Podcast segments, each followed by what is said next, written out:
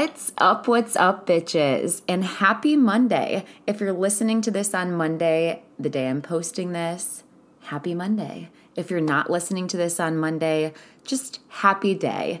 It's your host, Leah. This is the Positively Uncensored podcast, and thank you for coming back for another week. Just a reminder in case you're new here, this is a reality TV and interview podcast. So I will be covering all things reality, all things my thoughts, all things uncensored, and I'm really excited for this particular episode because a lot of good TV has been happening, a lot of good things to talk about, and I've been doing some things. I usually don't have very many life updates, but you know, this time and lately, I've been out, I've been taking trips, I've been doing things. So I'm excited to give you guys a little bit of personal life, all that good stuff. Before we get into things, just some general housekeeping and a reminder to follow the podcast on Spotify and Apple Podcasts.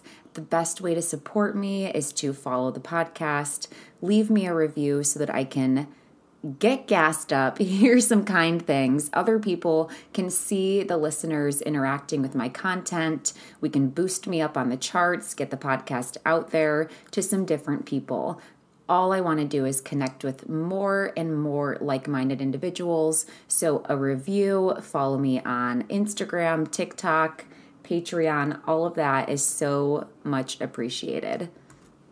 And on that note, thank you to my Patreon subscribers. Shout out to everyone who follows me and, you know, keeps up monthly. Thank you, Kim. Thank you, Christian. Thank you, Sonia. Thank you to everyone who's keeping up with me. Love you all. There's your shout out. Let's get into some of the shows I've been watching, starting with what you all need to get caught up on. So, the Ultimatum dropped on Netflix. We have about eight episodes out. This is season two, and it's a spin off, sort of, because it's not just heterosexual couples. This is an entire queer season, Ultimatum Queer Love. I love this season. Um, as someone who is not a part of the queer community, you know, I'm just a straight woman, watching it is a little eye opening to me just because I wasn't aware of some of the differences between like the heteronormative relationships and um it's really interesting like i just said to see some of the differences. I love to see the communication between the couples. Um, i definitely think as always in reality tv there's room for it to be better. I would love to see therapists present. It's such a emotional show. You feel such attachment to these couples and everything that everyone is dealing with, all of the trauma that they've had going on since before the show. And as an empath, I would just love to see therapy on the show. I've been deep diving this show heavily on TikTok, the first few episodes, and I've gotten such an outpour of a response, which I'm so excited about, but it's a lot. So I've, you know, held back on making a couple of videos, but I'm going to make more as new episodes drop. I recommend everyone, like I said earlier, go check me out on TikTok and stay tuned because I have a spin off podcast coming just to talk about this particular series. So definitely get caught up. Stay tuned for the spin off podcast. It's The Ultimatum Uncensored. And yep, I already have it created on Spotify, just waiting to post my first episode. Stay tuned. I have yet to start the new HBO series that's highly controversial with The Weeknd. And I think her name's Lily Depp. Apologies if I got that wrong, but it's called The Idol. Friends have been saying it's so triggering, you know, like they could barely get through it. That's the general outpour I've heard online. But I'm going to give the series a try and then give you all my opinions. All I can do is watch things through my perspective and through my lens and see if I can get through it. If you've been following the podcast for a while, um, you may know that I've had a journey with the weight loss in the past. Um, so if you're new here, you know, I, I in the past I did lose about 80 pounds. And, you know, I've stayed at the current weight that I'm at now for a while. And sometimes when I watch things that focus too heavily on body image or being skinny, it's triggering for me.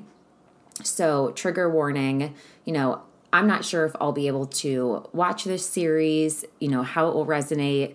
We'll see. But as always, like I said, I'm going to give you my honest opinion. If you have some body image issues, if you've ever dealt with that, this show may be highly triggering to you as well. So keep that in mind before pressing play on HBO, which is now called The Max or just Max. This is annoying me. What is with all of the streaming platforms changing gears? And I can't even talk about the ultimatum on Netflix without saying, F you, Netflix, for. I, th- I really thought that they weren't going to double down on the households and charging per screen. Once they got rid of shows that everyone coveted and loved, once their content was really kind of lacking and lackluster, I didn't think they were going to do it, but we got the news. Netflix is now charging $7.99 additional per month for any screens outside of the household. So if you're borrowing your sister's account, if you're sharing your account with a friend, just know that if you're not in the same house, Netflix is going to catch you soon and they're going to charge you. So, ugh, I can't stand it. Between HBO changing the name to Just Max, having to re sign in on the app, re download stuff, Netflix, upping the costs, having to create my own subscription soon. I just wish there was one streaming service that had everything. And if there is and I'm behind, somebody let me know because I'm trying to watch all this content and it just seems like it's never ending with the subscription services I'm paying for. I plugged a little bit of the new podcast spinoff I'm doing, but I want to let you all know that I'm going to be doing multiple spinoffs. So I love Positively Uncensored. It's my baby. It always will be. I will continue bringing great episodes and great content, but I am going to focus on Positively Uncensored, being reality TV and interviews bringing you guys the shows that I think you should be watching, you know, life updates, thoughts I have in general, you know, things I've been feeling. So that's going to be the focus of this podcast. And I'm going to have several spin offs to specifically deep dive into shows that I know my listeners are watching, that I know are really hot right now. I'm just coming at you from different channels and I'm super excited about it. So Positively Uncensored will still be getting all the great content. It's the hub house for all of my other podcasts. But with that being said, Vanderpump Rules Uncensored is also dropping because there's so much going on in the world of Vanderpump Rules that I can't just talk about it all the time on Positively Uncensored. It's almost like I need an outlet to deep dive these shows with all of you. So that's what I'm doing. Plug Vanderpump Rules Uncensored debuting this week. I'm not sure if I'm going to post it on Wednesday or on Thursday, but we have part three of the reunion finale coming to us live on Wednesday, 9 p.m. And this is supposedly the episode where we hear what T Raquel says that changes the game, changes the cast's feelings. Potentially, some people aren't going to film. This is the big episode. So, like I said, I had to create another podcast just for me to deep dive all of these reunion series, really go into theories, keep up with the drama outside of the season, and not just spend entirely positively uncensored talking about one show. So, if you're following me and you love Vanderpump Rules, stay tuned. Keep an eye out for my second podcast that will be talking solely about the show. With Bravo on the Brain. We just had the part two reunion of Summer House. We're done with the reunion episodes. We saw some resolution between Danielle and Lindsay. I'm not sure if it's going to stick, but we saw some amends between the friendships. I think that Danielle pled her case very well. I think that emotions plus drinking can elicit responses that you regret. I think that when you have them recorded on camera and you have to consistently replay that over in your head, and your friend has that to go and watch back, it's almost like the betrayal never ends because you just can't get away from it. You know, in relationships in real life, people can talk about each other behind one another's back without cameras picking up every word and you never even hear about it. Like it's just something that you move on from in your friendship without knowing not on Summer House, not for Danielle and Lindsay. This has been boiling up for seasons, but everybody knows that Danielle wants to be best friends with Lindsay, despite going to what I'm going to call the mean girls on the show, because that's kind of how I feel about them. So, despite going to the mean girls, and specifically Paige, because to me lately, and I loved Paige, but she's kind of felt like the ringleader. I felt like she was unhappy with Craig. I feel like she wants a hot girl summer. I think she wants all of her friends around her. And if you're watching Summer House, Martha's Vineyard, where Jasmine just really wants Jordan to be married, I think Paige just really wants everyone to be single. Um, I think that she can't say yet that she doesn't want to be with Craig because that was not released in the reunion, despite knowing that they split. But I think that her unhappiness in her relationship finds community in someone who's single. You know, she has Ciara who's single, she has Maya who was in kind of a toxic relationship with Oliver who ended up being a huge piece of shit. We find out he cheated on her 11 separate times. Um, do I wish that we saw more of that? Yes. Um, I know that that's a lot for people to go through on camera, cheating. We've seen Amanda go through it numerous times with Kyle. But yeah, I don't know. I can't be the only one a little disappointed that we're supposed to be let in all of their lives and access to their friends, their family, their relationships, all of what's going on during the summer. And we only saw like snippets of conversations between Maya and Oliver and the resolution between their relationship. But, anyways, they wrap. Paige is unhappy. Her friends are single. You know, she's there for Danielle, but in a sense of, you know, kind of just wanting Danielle to be a part of her clique. You know, like it's not even that she was really embracing Danielle. Um, and making her feel better because in the at the same time whatever Danielle told her in confidence she took and was in Lindsay's ear using against her to say like look Lindsay even your best friend thinks this of you and this is what she's saying. We all think you're crazy. Even Danielle does. Just listen to the tea. Nobody supports your relationship with Carl. That is the tone that it took for me. And regardless of what people think about Carl and Lindsay together that was mean. That was a mean move. And props to Danielle at the reunion for calling out Paige, for telling Paige that that was not cool she ever did that. Never do that again. Pa- Paige's reactions were just like sending me during that reunion though. Like her face when something was said earlier, like she was called the ops by someone on Twitter. It was such a big reaction her face and not really even acknowledging how shitty it was, just kind of laughing when Danielle said, you know, you threw me under the bus, don't ever do that again.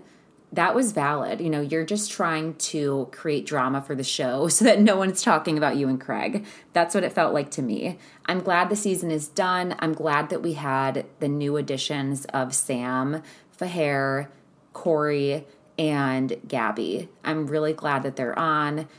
Chris is kind of like a back burner figure. Once again, they try to bring someone in and make them like a household, I guess, guest on the show. And I'm just not really feeling Chris that much. I did like the idea that maybe him and Danielle have a relationship that could occur. Um, you know, if that happens, that would be exciting to watch on camera. But you know, once again, he's just not a Kyle Cooke. He's not a Carl Radke. He's not someone that's going to be a huge player on the show, in my opinion.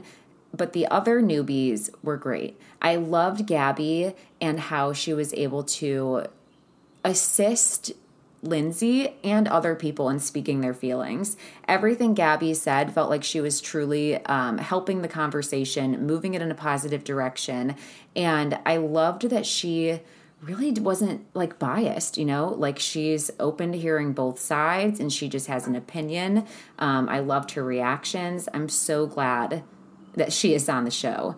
Um, it, it was everything for me, to be honest.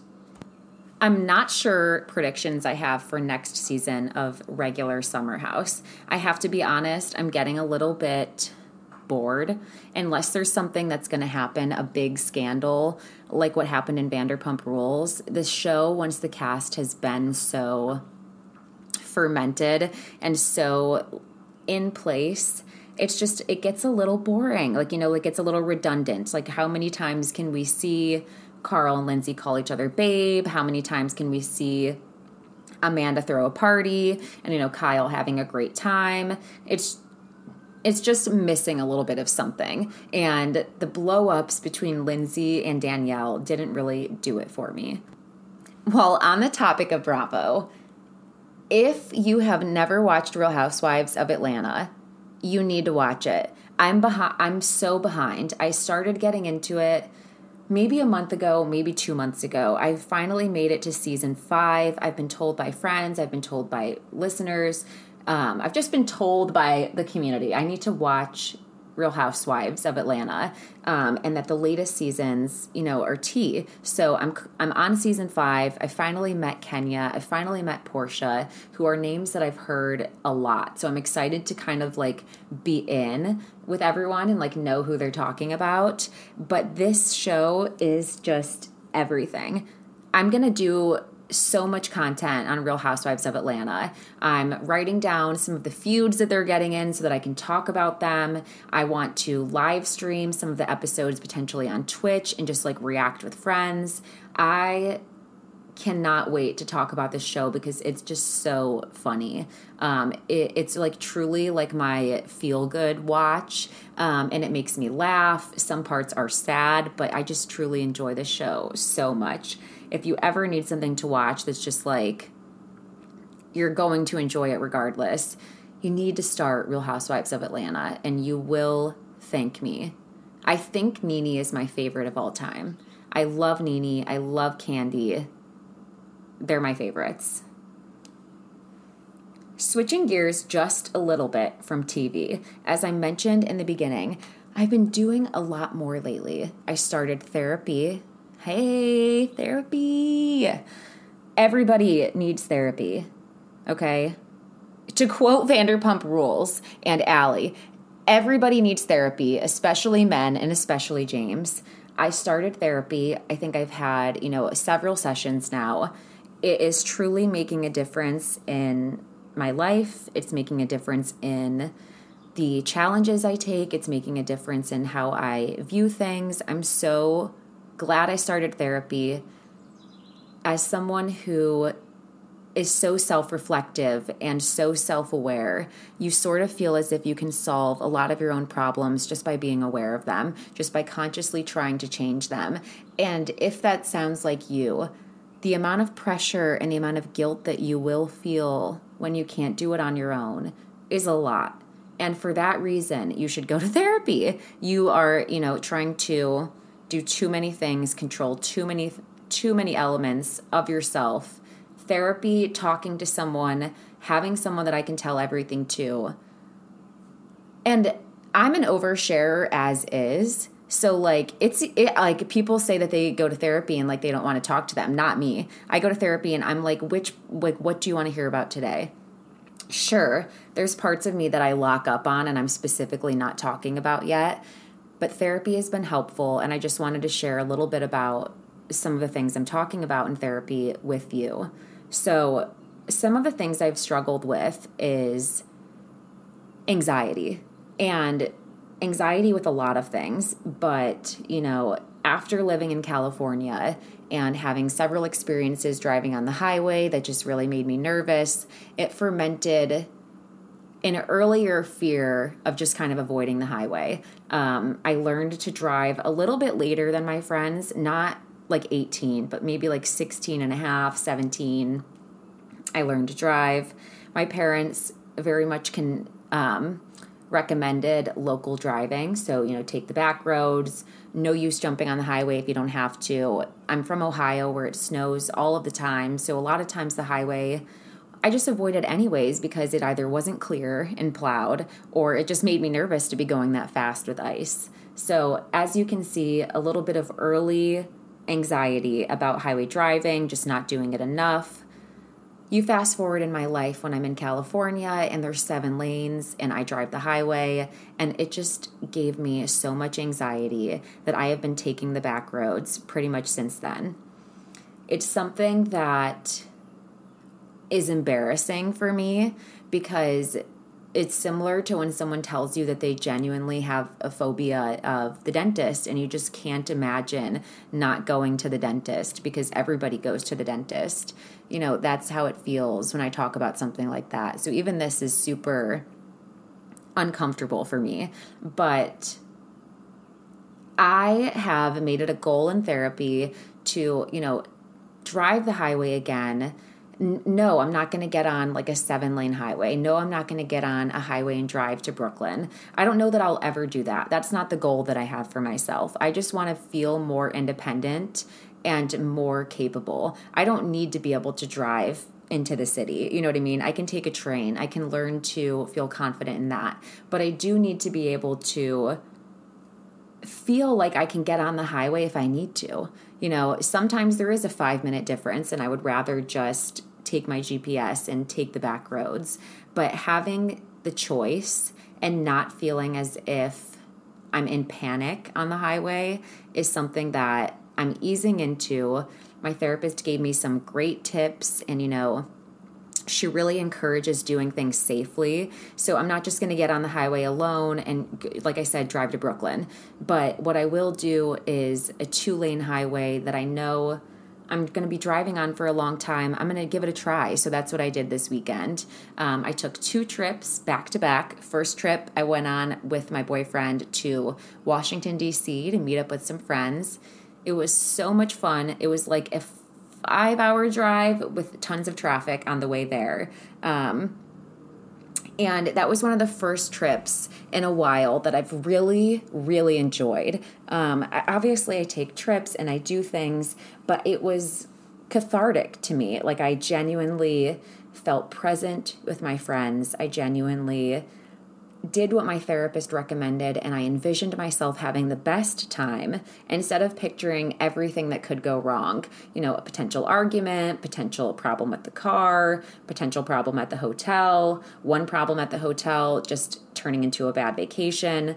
I really tried not to let my anxiety manifest and just see the best things happening. And because of that, I had a great time. I applied that same mentality with my trip home I saw my parents, I saw my family, got that restorative, and I was also able to drive the highway for about, I'm not going to over exaggerate, probably an hour and a half, you know, not total, but like an hour and a half at a time. So, like an hour and a half, you know, on the way there, an hour and a half on the way back. And even though that's not that much, it was a big step for me who has not been taking the highway even just you know, to go 15 minutes. So continuously being on the highway, having my car move at that speed, you know, zoning into a podcast, having my boyfriend encourage me um, and give me support. All of that feels like huge progress for someone who has just started therapy. So it's something that I wanted to share. I wanted to tell you guys how much of a relief it is to feel like I can enjoy life again, um, and I'm not healed all the way. Like this is literally just the beginning, but but just a few tips that I couldn't figure out myself um, has helped my mentality a lot. So I highly recommend therapy. If you have insurance, find someone who is in your insurance. Call around.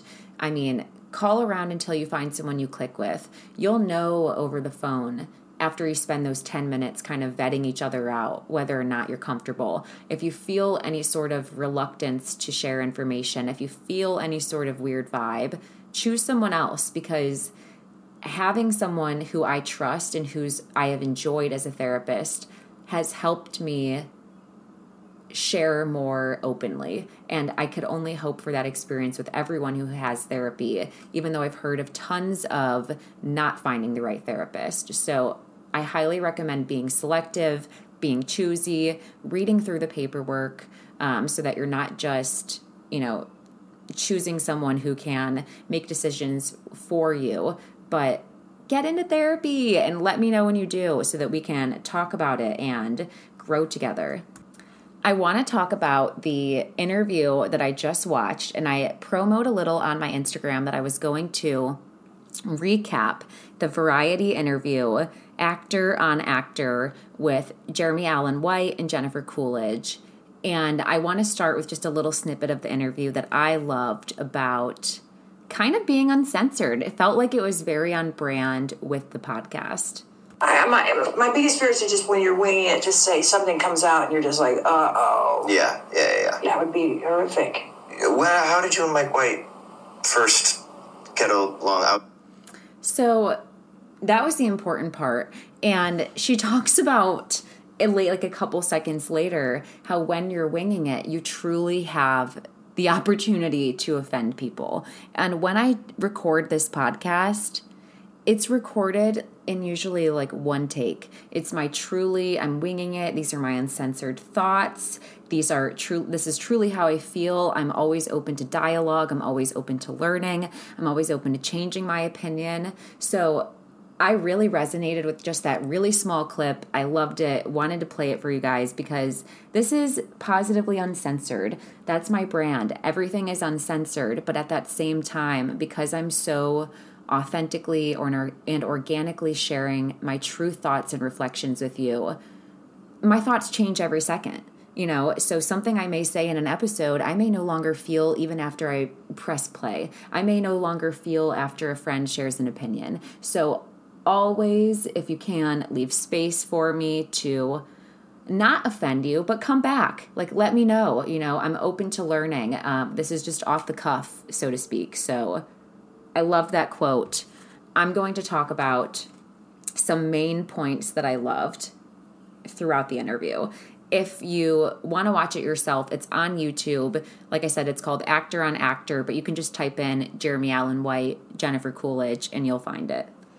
So, Jen talks about her early on in her career and how she didn't know that she was in the driver's seat. And she says that she could have ridden the wave of Legally Blonde, A Cinderella Story, American Pie, and instead she just kind of got wrapped up on making it a small bit and then, you know, male validation. Like she was going for guys and the guys that were going for her, and she just wasn't aware that that was her moment. And hearing her say that was really, I don't know, validating because that did happen. Like, I do remember her being such a part of our childhood.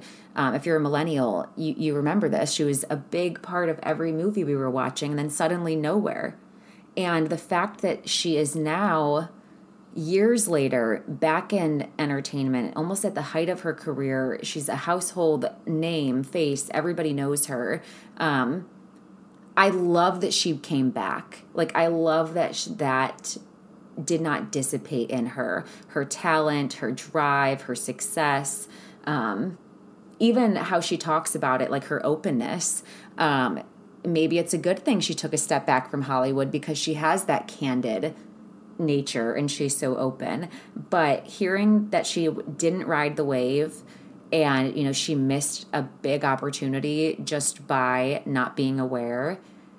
Wake up everybody if you are coming into your calling. Sure, you can absolutely pick it up down the line like Jen, but how empowering to hear that you are in the driver's seat. And if you feel yourself coming into your career, if you feel that promotion right there, if you feel that idea right there, um, go for it.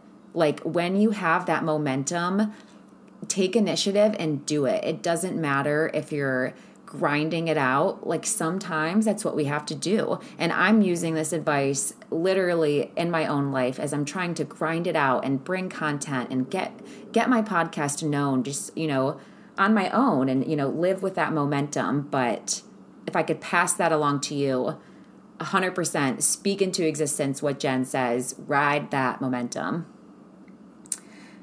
I love that they were both talking about their characters so much in this interview. So, Jeremy played Carmen, I guess they called him Carmy on The Bear, which was on Hulu, a show about chef, which well, I really loved.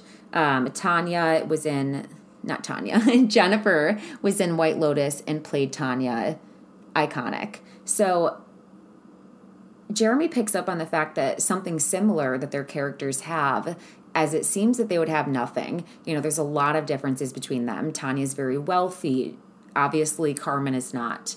Um, you know, Carmen is grinding it out. He's always busy. Tanya is stagnant and, you know, kind of just living in her rich girl fantasy. That's what I would say. But a similarity is that they're both anxious and they're both lonely.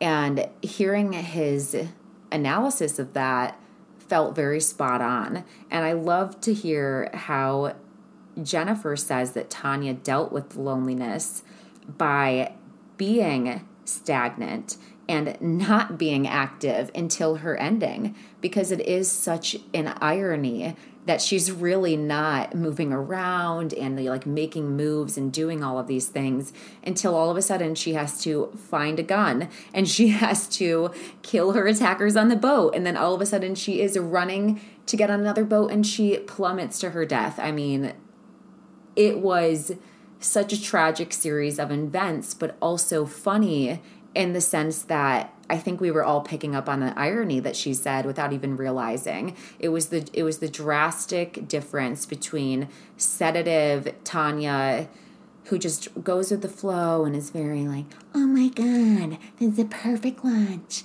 Like she's just not really doing anything to fighting for her life. Like we see that Tanya has something there. Um staying on theme with Tanya, she talks about Greg um, and how rotten he is. And he is. And she would love to see something happen there and there be some sort of resolution and Tanya get like a little bit of a oomph and, you know, something karma come for Greg. But Mike White writes so true to reality that it probably won't. And that's so true because even going back to season one, you know, nothing happens to the characters that something should, you know, and sometimes we don't get the answers that we need, and that is life. Sometimes there is no resolution, there is no happy ending, there is no, you know, gratification that we want to see in that moment.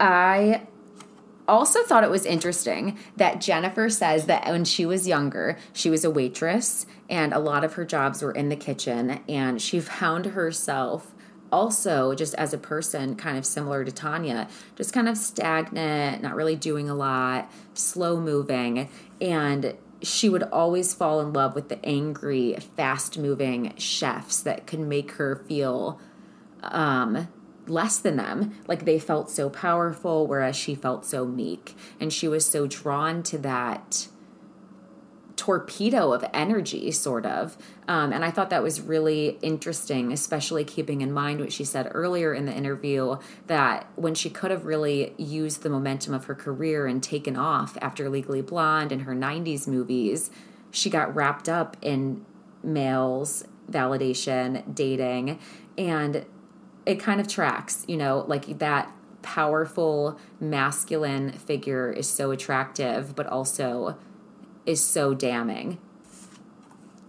And the contrast to Greg not looking like the typical person who's like that, he seems very calm. At the start, he seemed very endearing and empathetic that that probably is more accurate to reality in terms of a narcissist or a person who's manipulative you know it's not always visible so i love that reality in white lotus as well it's interesting as well. I thought this was a really fun tidbit. If you're a White Lotus fan, you'll love this. The idea from White Lotus came from being on a safari with Jen.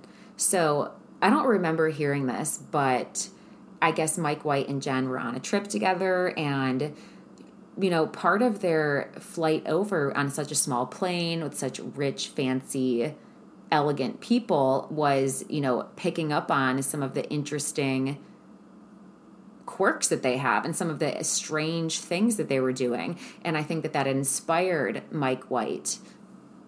And then Jen says, as he's watching her seem so incapable with all of these wild animals, like on a safari and like so out of her element, you know, the idea that she could play Tanya and play it so well came into existence. And I thought that was so funny because, first of all, how fancy do you have to be for Jennifer Coolidge to think that you're fancy?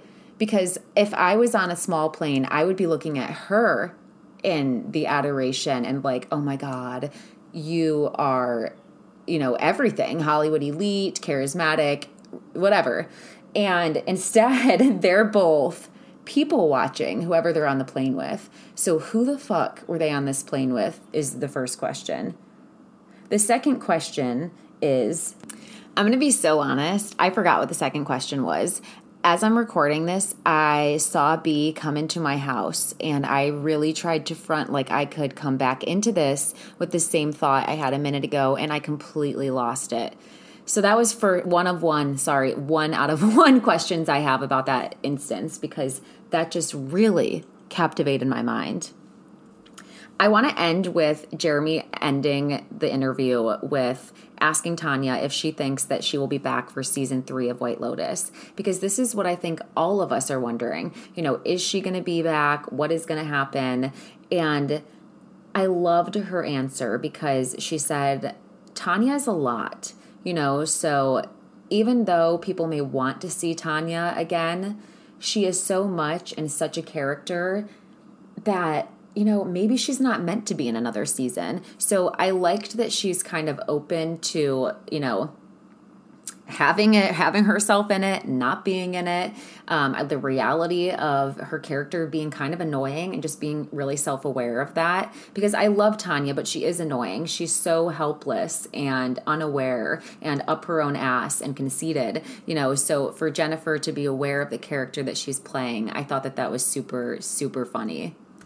I want to end this episode with a question. So I want to try something new. When you listen to this, I want you to message me on Instagram and you don't have to send me a long message. You can just send me your thoughts. You can send me a voice message. I want to know what you think about therapists being on television. I mentioned earlier that I've been talking about the ultimatum queer love a lot on my TikTok. And my opinion is that when you cast such a complex such a complex series of individuals with a lot of trauma, a lot of history, a lot of baggage in the relationship that to be aware of all of that and do such vetting, mental screenings, therapy, just a reminder too if you haven't listened to my episode with Nick Thompson, go back and listen to it, or go back and listen to my episode with Danielle Ruhl, both of which are from Love is Blind and can give firsthand testament to what it's actually like being on a Netflix reality show. The actual level of therapy that was offered, the follow through that's on that, the vetting that went through before selecting them, knowing their history knowing anything that they have, their triggers. So go back and listen to that. And this is just to say, for the ultimatum, they select individuals who they've vetted a lot. They've done therapy screenings. I'm sure that they have done the evaluations that they give, and they still select these individuals. And my opinion is that a therapist should be present then, that we can see on screen to help these couples they know that the reactions are going to be toxic at times. They know that they are going to be volatile at times. So, have a therapist come out similar to how they do on 90 Day Fiance or similar to how they do on Married at First Sight. And when a, a, partner is trying to leave the house and leave the altercation or potentially escalate the conversation in a way it didn't need to be, to come in, talk about that and how to redirect that. See if there's growth, come back and talk about it again. Um, that is my perspective. I've been putting that on TikTok, especially in regards to Aussie, that we see on the season.